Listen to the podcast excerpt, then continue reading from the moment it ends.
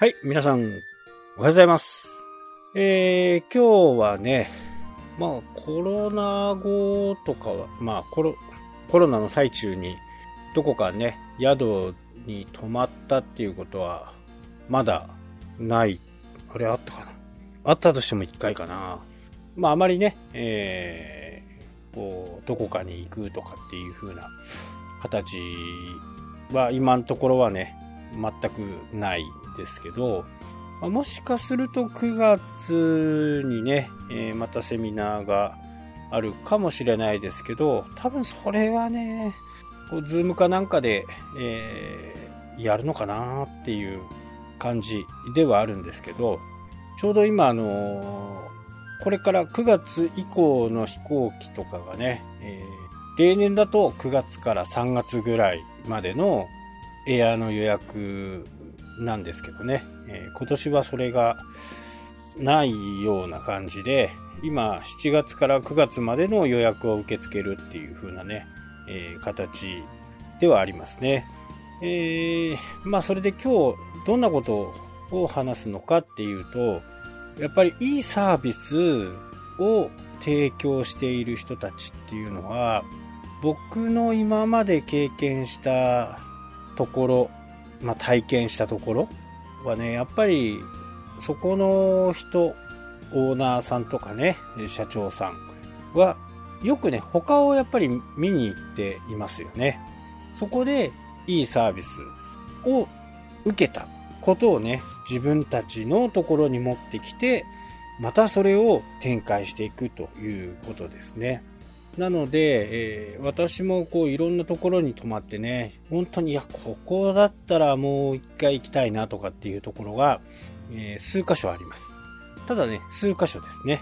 この数箇所っていうところが結構ポイントで、まあ僕の場合はね、あのーいいなと思ってても、次はね、また違うところでどんなことがあるのかなっていうことを確かめるためにもね、えー他を、他に泊まるという風な形をとっているんですけど、まあそういういいサービスっていうのはね、えー大抵覚えてますし、えー本当にいいなっていう、まあすごくこう、え、本当っていうサービスを受けた時なんかは、もうメモ紙にね、えー残していたり、えします。で、これをできないと、今後の仕事、サービス提供、もうかなり淘汰されていくんじゃないかなというふうにね、えー思います。えーというのは、どちらかというとね、えー今の商売っていうのは、新規のお客さんを集めよう集めようっていう施策が多いんですよね。ただ、これがこんな時代、感染症がね、えー出てきて、人々の動き、行動、そういったものがね、変わってきてるんですね。じゃあどういうところかっていうと、まあ一度行ったことがあるとか、あそこはいいとか、もう一回行きたいとかね。例えばそういう感染症の予防がしっかりされていて、こうめんどくさいですけどね、めんどくさいけど、こう、アルコールでまず消毒して、えー店内に入る。で、体温計、体温を測られる。そういったものがあればですね、そこから信用を勝ち取ることができるという形ですね。えー新規、新規で行くとですね、やっぱりお金がかかるんですよ。顧客満足度を上げようと思って、いろんなことをね、えーしていく顧客維持コストという部分、維持していくためのね、コストなんですけど、これが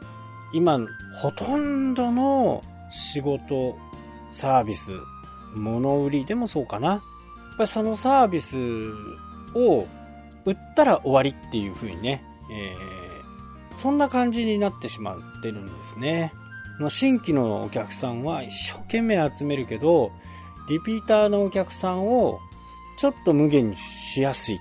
という風な形。これは以前からね、私もずっと言ってましたけど、本当に価値があるのは2回目、3回目来てくれるお客さんなんですね。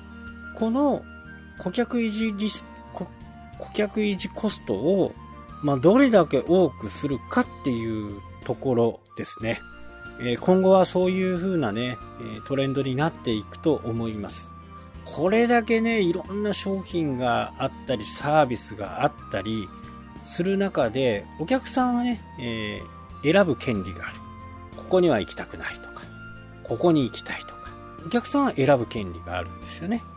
例えばどんなにホームページ、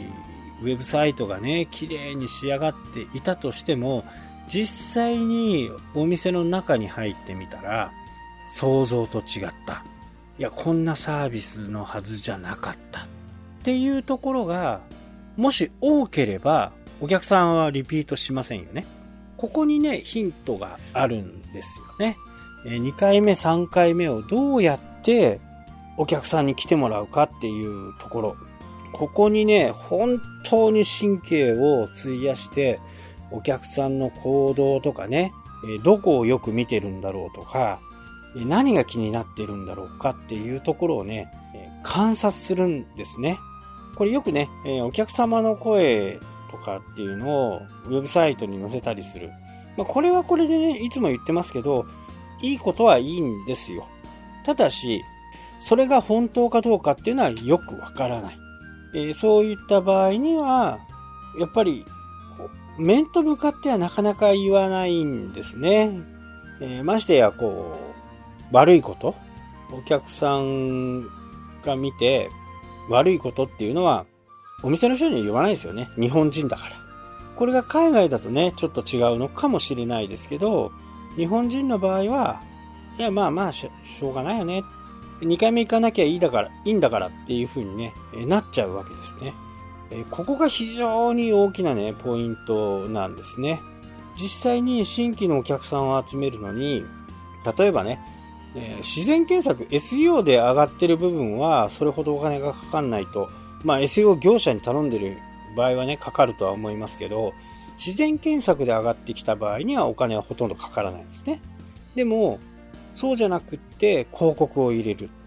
広告をつけてね、それで新規のお客さんを呼び込もうとすると、やっぱりすごくお金がかかるわけですよ。そのコストと、まあ、具体的にね、え、その業種業種によって金額が随分違うんで、何とも言えないんですけど、多分、広告宣伝費をね、1ヶ月の来店者数で割った場合、どのくらいのお客さんが新規で来てくれているのかっていうことがあわかると思うんですよね。もちろん、長くね、えー、仕事をやっていれば、お客さんから紹介されてね、お客さんがお客さんを紹介してくれるっていうこともあると思いますし、まあその辺はね、えー、いろいろケースバイケースあると思うんですけど、本来やっていかなきゃならないのは、一回来たお客さんにもう一回来てもらうための施策をするということですね。それがね、スタンプカードなのか、何なのかっていうところはね、えー、また明日お伝えしたいと思います。それではまた。したっけ？